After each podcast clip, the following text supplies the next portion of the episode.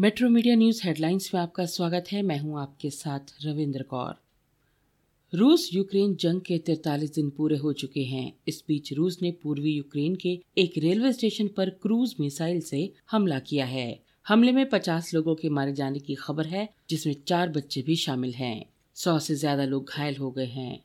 हालाँकि रूस ने इस हमले से इनकार किया है। इस बीच जापान सरकार ने कहा है कि वो यूक्रेन पर रूस के हमले को लेकर अपने देश से आठ रूसी राजनयिकों को निष्कासित कर रही है। जापान के विदेश मंत्रालय के प्रवक्ता हिकारिको ओनो ने शुक्रवार को इस फैसले की घोषणा की।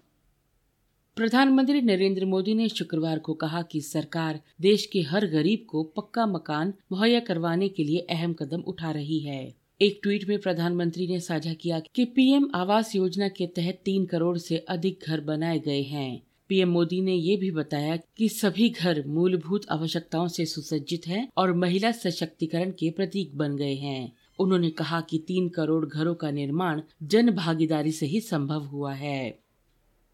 भारतीय रिज़र्व बैंक ने शुक्रवार को कार्ड धोखाधड़ी पर अंकुश के लिए बड़ी घोषणा की। इसके तहत रिज़र्व बैंक ने सभी बैंकों को एटीएम से बिना कार्ड, यानी कैशलेस नकदी निकासी की सुविधा शुरू करने की अनुमति देने का फैसला किया है। वर्तमान में देश के कुछ ही बैंकों द्वारा एटीएम के माध्यम से कार्ड रहित नकदी निकासी की सुविधा दी जा रही है।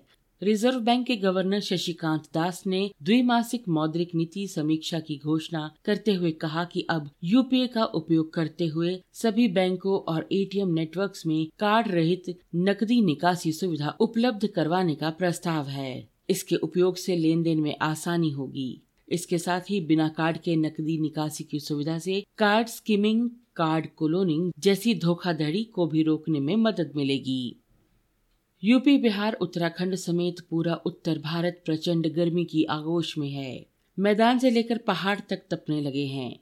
अप्रैल में ही मई, जून की गर्मी झेल रहे लोगों के लिए आने वाले दिन और परेशानी भरे हो सकते हैं। अगले कुछ दिनों के दौरान राजस्थान, यूपी, पंजाब, हरियाणा, मध्य प्रदेश, बिहार और झारखंड में लू चलने की आशंका है। इसलिए अलर्ट जारी किया गया है। मध्य प्रदेश के राजगढ़ और नर्मदापुरम जिलों में पारा 45 डिग्री को छू गया है। भोपाल में इकतालीस दशमलव सात डिग्री सेल्सियस रहा, जो सामान्य से 4 डिग्री अधिक है।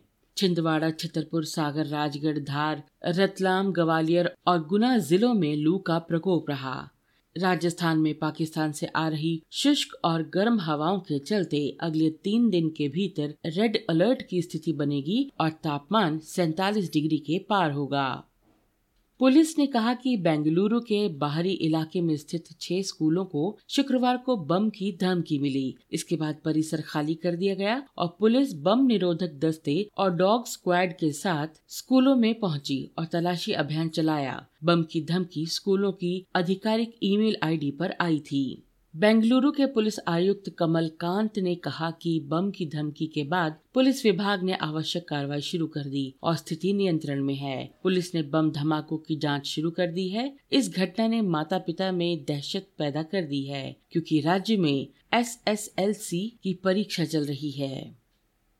शुभमन गिल के छियानवे और साइंस सुदर्शन के 35 रन की शानदार बल्लेबाजी की वजह से यहाँ ब्रेबॉन स्टेडियम में शुक्रवार को खेले गए आईपीएल 2022 के सोलहवें मुकाबले में गुजरात टाइटंस ने पंजाब किंग्स को छह विकेट से हरा दिया।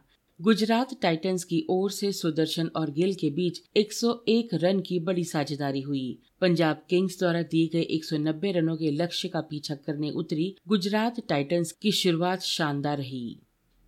कारोबारी सप्ताह के अंतिम दिन शुक्रवार को शेयर बाज़ार बढ़त के साथ हरे निशान पर खुला। बॉम्बे स्टॉक एक्सचेंज यानी बीएससी का सेंसेक्स 220 अंक की तेज़ी के साथ उनसठ हज़ार दो सौ पचपन के स्तर पर खुला। वहीं नेशनल स्टॉक एक्सचेंज ने 77 अंक की उछाल के साथ सत्रह हज़ार सात सौ सोलह के स्तर पर कारोबार शुरू किया।